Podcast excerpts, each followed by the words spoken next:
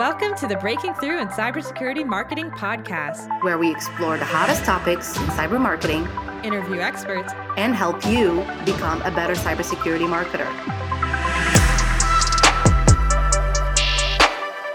Hi, everybody, and welcome to episode two of Breaking Through in Cybersecurity Marketing. My name is Gianna Whitver. I'm one of the hosts of the show, along with Maria Velasquez. Hi, everyone. Happy New Year. And we are so excited today to have an amazing guest, Joanna Jones, CEO and founder of InterQ Research, a San Francisco based market research firm that specializes in qualitative and quantitative market research, here to tell us, cybersecurity marketers, about what we need to know about qualitative research, how to go about doing it, what's the best approach, what are some no nos, some mistakes that people often make. So, Joanna, you want to start off? Tell us about yourself. How did you even get into this field? Sure. Well, first off, thanks so much for having me on the, the program. Cyber is my favorite type of market research, so it's really mm-hmm. fun to be able to talk to you. So, InterQ Research, I founded the company almost seven years ago, and I came out of ad agencies prior to that. So, I was trained in doing strategy and research with big ad agencies. But prior to that, my training was in psychology. That was my degree. And I just always loved qualitative research. So I studied psychology in undergraduate. I did my thesis using qualitative research. So, just to define qualitative research so everybody is on the same page, qualitative research is typically in person, but you're interviewing people. So, you're gathering themes and understanding how people tick, essentially. You know, uh, it's focus groups, ethnographic research, one on one interviews, that type of thing. So, um, it's meant to inform insights and strategy anyhow, so I was in the marketing world for a long time at ad agencies, and I always felt that the research part, the strategy, was the most effective thing that ad agencies did. You know, I wanted to have my own firm, and so I decided to specialize in research, and I founded InterQ. I had no idea it would take off the way it did. So I'm really excited about still being here seven years later and some of the firms that we've been able to work with. Being based in San Francisco Bay Area, we work with a lot of tech firms. I'd say about 75% of our clients are in the tech space. And I've started developing this niche in cyber. We had our first cyber project about five years ago. And after that, we got quite a few more. So I've learned a lot about the industry by interviewing, you know, CISOs, security analysts, doing focus groups with them around the country. And it's just, it's a fascinating field to me. So it's, it's something I'm really passionate about. And that's why I'm excited to be on your show. That's awesome. And yay for women owned business. Yay. you for being in the cybersecurity world. That's awesome. Sounds like an amazing track record.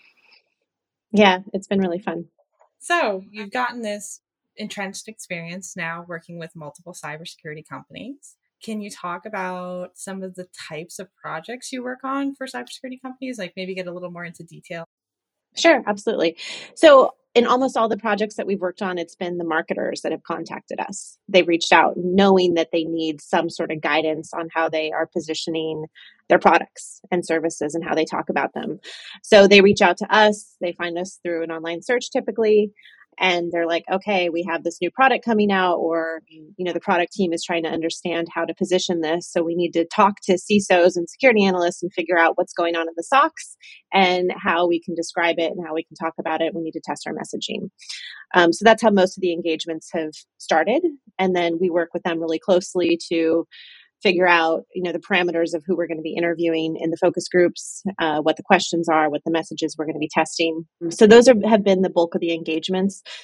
And it's everything from you know understanding how to best market to these people based on the big barriers and opportunities that they're facing. Um, as you all know i'm sure the the SOCs are very complex places and the people who work in them are pretty overwhelmed. So mm-hmm. just understanding the right tech stacks to have and understanding how to best break through all the clutter and, and give people what's really going to help them do their jobs better is, is really vital for companies that are in that software hardware space developing uh, cyber products. So you know being able to have conversations with them is extremely valuable because the people that we interview they really want help too like they want better products out there because they need more efficiencies they need to be able to you know get out all those false positives so if they can help companies improve their products and take part in that research, then that helps everybody. Definitely. Maria, like that really aligns with, I think, what we saw in our survey. Absolutely. And actually, I want to go rogue for just a quick second on what you mentioned. And um, I, am always just so intrigued about how willing some of these people are to talk to you and answer honestly. What are you seeing, like from a security professional's perspective, the CISOs and, and everybody within the CISOs team? Uh, who is most likely to talk to you and actually do a survey, whether it's qualitative or quantitative? Uh, and who do you think actually answers the most honestly? Once we the hardest part is just recruiting them finding people and, and we pay them pretty well. So for like a two hour focus group i think cisos make you know around $400 to come in and talk for a few hours. So it's definitely worth their time. We try to make that worth their time. And then positioning it to them is like you know hey we're trying to you know understand how to position and improve these products that you use every day. Can you come and give us feedback? So there's actually a lot of willingness within the industry to engage in that process people are very honest in terms of you know hey this is this is really a big struggle for our teams and you know this is the current tech stack we have. You know we have issues maybe with interoperability or you know things not working together in the SIEM mm. and so this is driving everybody crazy and we really need help with it we need a product that can streamline it so a lot of times because there's so many frustrations and it is such a challenging industry and there's so much pressure especially on the cisos um, to not have a breach right they're going to do everything they can to make sure that the, the software and hardware industry around them is developing the best products possible. Um, so I, I found that that's why I love cyber so much, the research, because I found that there's some of the most honest, fascinating conversations I've ever had in terms of, you know, what their biggest security threats are, what kind of breaches they're facing, you know, how they're trying to staff their organizations, how they're trying to develop uh, their technology to to address some of those needs. Um, you know, we I create a very safe space, so typically a focus group has six to seven people per uh, per segment, and you know it's all confidential. We're talking about what's going on in their industry and, and what's going on within their specific security operations centers and uh, how are they addressing those needs. And so once people kind of start opening up, then everybody else opens up and uh, you know able to facilitate a really good conversation that way. So it's fascinating. I mean, it was like I mentioned, I became exposed to this whole other world. I had no idea uh, how it all works yeah. and, and how the internet is uh, so not just the internet, but people's systems are so vulnerable and the immense amount of work that has to go into that to keep to keep data safe. So absolutely really interesting. Absolutely. Makes sense. So giving feedback for the greater good um, mm-hmm, exactly. Yeah. Well, I was going to ask the dumbest question that will be asked on this podcast, which maybe I'll top on a later podcast. But do you feed them? Do you feed them? What do you feed them? yeah, sure, sure, absolutely. That's a great question. Um, yes, I do. I very I make sure that my participants are well fed. So typically groups are in the evening because people come after work, and this was you know obviously back when we could do a lot of in person research. So a six to eight p.m. type time slot, or sometimes even a, a noon to two time slot. So I always made sure that there's either pizza or sandwiches, some sort of food there, drinks, so that people can not have blood sugar crashes and be comfortable while they're while they're participating. Yeah, because I bet the quality of answers is probably different when you have an yeah. angry CISO versus exactly, exactly. Yeah, you got to take care of them for sure. So I always make sure there's lots of food and snacks. how are you adapting? Like, and I'm going rogue too, but how are you adapting now that a lot of things are virtual? Mm. How do you feel this has like yeah. has has transitioned to virtual? How how's it been for you guys? Like running these yeah. groups? We've had to transition everything to online. So you can do online focus groups still. It's actually more effective to do one on one interviews versus oh, have yeah. a full group together online. It's not ideal, honestly, like, especially when you're talking about really complex subjects and products and you want to have that group brainstorming you want to understand people's perspectives you want to see that interplay of how they talk to each other you just don't get that online in, a, in an online focus group so you know we can still do the research. We we're doing research for a lot of companies outside of cyber at the moment but there is definitely something lost not having that in-person feedback. And like you mentioned earlier just that trust is much better when you're in person and kind of in that safe space and spontaneous conversations and topics come up that you just don't get online. It's it's, it's mm-hmm. reflected in everything we do right? Yeah we're doing on right. the marketing side of the house too. It's you know being in person is better being on, online has been harder to work but you make mm-hmm. it work Yeah, you make it work. You still, you know, we still get the insights, we still get the data we need. It's just not in my opinion it's not as good as it, it is when you're when you're in person so for those of us that might not have time capacity or budget to hire a research firm school us what's the difference mm-hmm. between qualitative and quantitative mm-hmm. and where would you even start a research mm-hmm. project let's say you're a startup 10 15 people but you really mm-hmm. want to get some research done and create some sort of piece of content uh, that you want to put out there where do we start so there's a lot of, as you know, cyber industry thought leaders and publications that put information out there. Like one that I'm familiar with is the Ponemon report. One of the projects that we did actually was a launching pad off of that. So it was around automation in SOCs and, and um, in cyber. So they were trying to understand like, okay, so this is what the Ponemon report published but we really need to know for our customers specifically or for people who our product is aimed at you know does this hold? Is this true? Um, and then how can we improve on it? So i would say start with looking at what the industry is saying whether those are you know specialized reports that you can you know subscribe to purchase get access to like Ponemon or even the some of the conferences you know there's great information that's at the conferences too. Aside from that just talking and being really close with your sales team um, i know that the marketers that I've talked to who have really good relationships with their sales team are able to get that feedback. You know, like what are you hearing in the field? What are your customers saying? How are they reacting to this? So that's another good way is to you know work closely with your sales team and then just rely on the the larger industry uh, reports and research that's put out there. And again, it's not going to be as customized or tailored to what you may be trying to do, but at least it gives you a start and a launch pad to to work off of. So say, you know, say I'm at a company and we're launching a product and mm-hmm. we're saying, okay, like we want to do some user research around this first on positioning and messaging. We want to see, you know, put our message in front of people, in front of CISOs or SOC analysts or security engineers or whoever our target is, and see what they say back. And working at, you know, small, big companies, whatever size, a lot of this is not just owned by marketing, you know, research and understanding what customers are saying or how have you successfully seen companies get the rest of the team involved say like product etc mm-hmm. Sure. Yeah, that's in, that's a great question. Typically, it's the marketing teams that approach us first because they're like, "Hey, we have a problem." And marketers just tend to be more familiar with qualitative research and strategy to begin with, so they're typically the ones who reach out.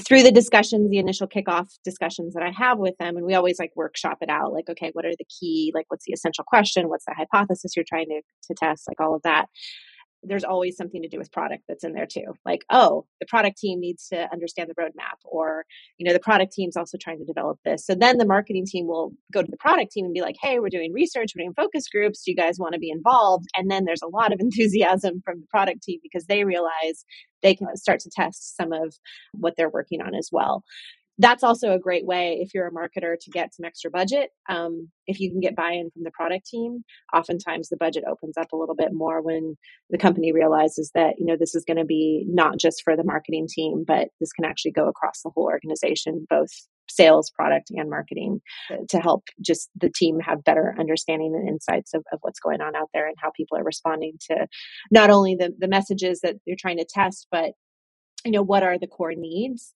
and how can the product team develop around that.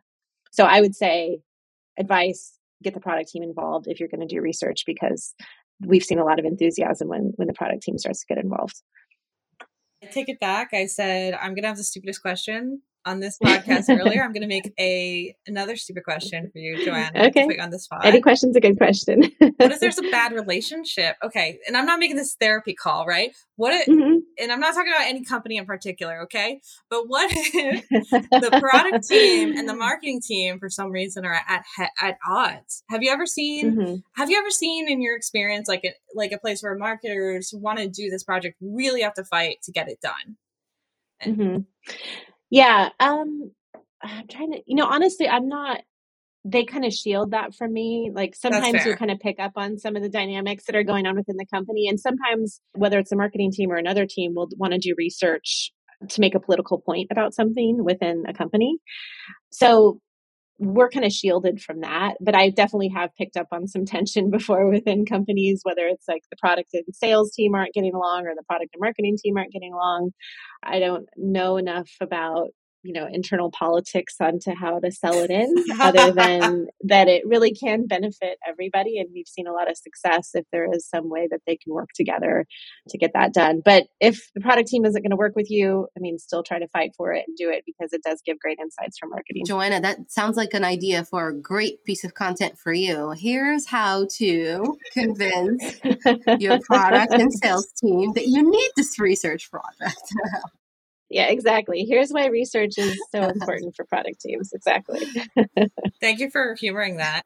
Sure, sure. No, that's a great question. And I mean, there is, it's, it is fascinating sometimes, like when we used to do in person meetings and you'd be around the table with various representatives from different teams and you kind of pick up on some of that tension. So, you know, I know it exists, but being an outside consultant, we don't have to wade into that too much. So, having done a few projects with a few cybersecurity companies, when is the best time of the year to even consider a research project what and, and considering also like the audience right and who we want to get information from um, i know that it's a it's it's an all year round right busy kind of time for security mm-hmm. professionals because obviously threats don't take vacation but what, what would be like a good time to not only from like internally to kick things off but also from an audience perspective and getting good data back yeah that's a good question um, it's interesting because some of the research that we've done when I'm talking to, especially the CISOs who are more the decision makers and hold the budget, they're very concerned about when renewals are mm. coming up. So if they're going to switch any of their uh, software or hardware, you know, they have a pretty firm date in mind when they need to start researching who else they're going to get an RFP from and what other technology they're going to start exploring. And those renewal cycles are different, uh, uh, like are always different. It depends when you started the contract typically, right? So it's hard to base research around renewal cycles, but it's really important to know how long they are and, and when they're coming up for renewal. And that's always a question we ask because that's going to obviously help the marketing and sales team figure out when they need to start putting their messages out and positioning oh. it. Um, yeah.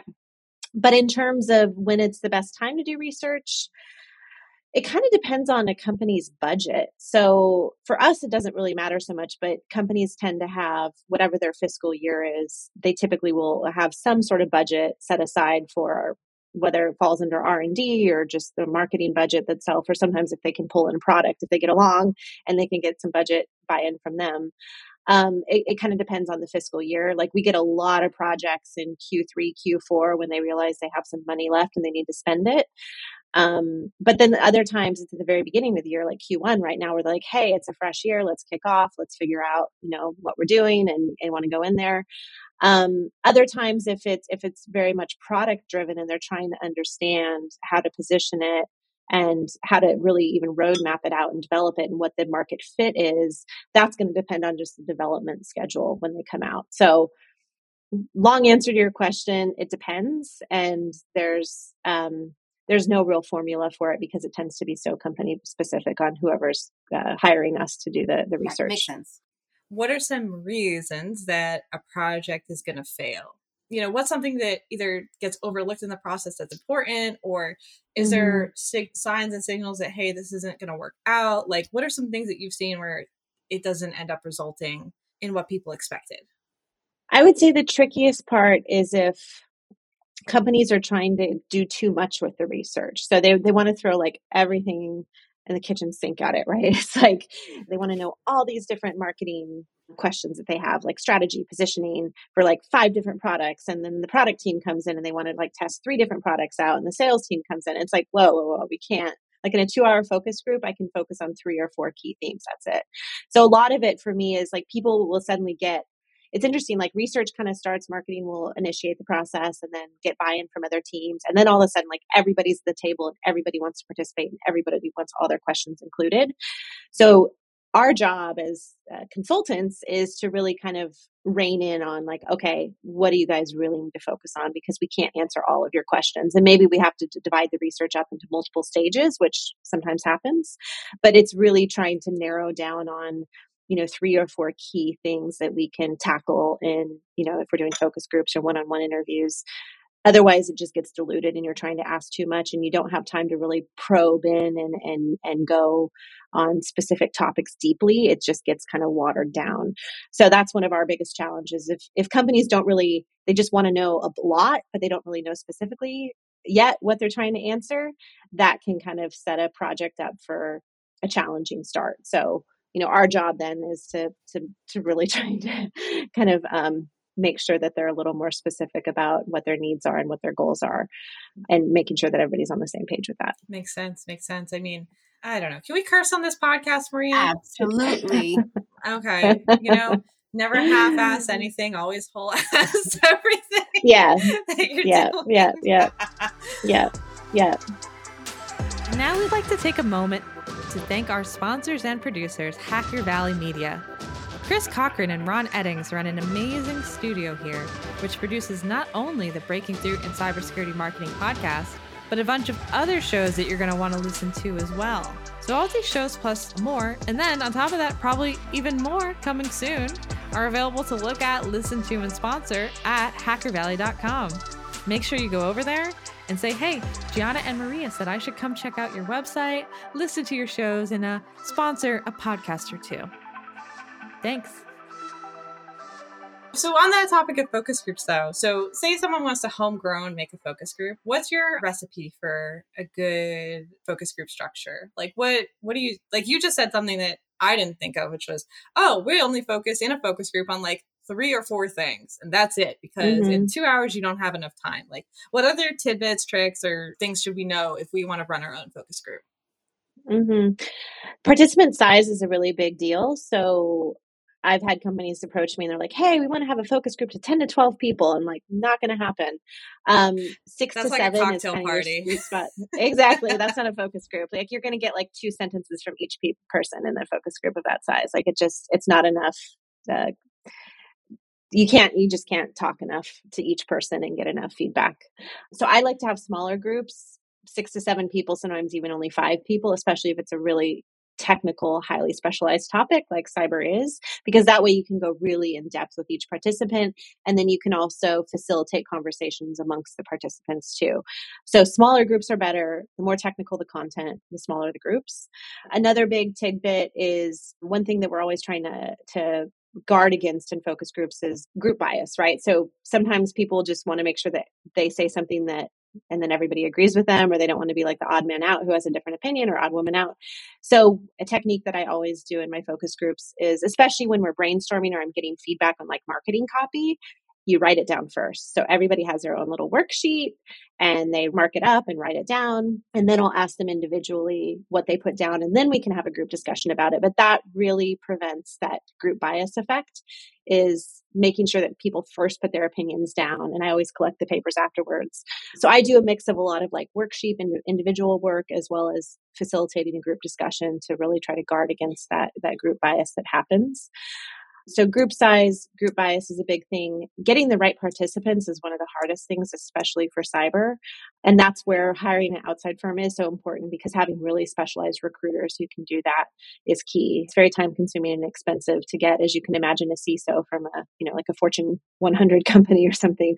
So making sure that we can get actually the right people to the table is huge. And, and having specialized recruiting is, is, is a big part of that. If you're talking to your own customers, obviously that's different. You know, if you're doing it internally, and you're talking to your own customers. Um, but just a key thing to keep in mind if you're doing it internally is there's still a lot of I call it corporate myopia within companies. You know, you're so immersed in your own product and your own way of thinking that it's hard to ask objective questions to people when you kind of are swimming in your own pool every day, right? Drinking your own Kool Aid. exactly, drinking your own Kool Aid. That's a much better way to say it. Thank you.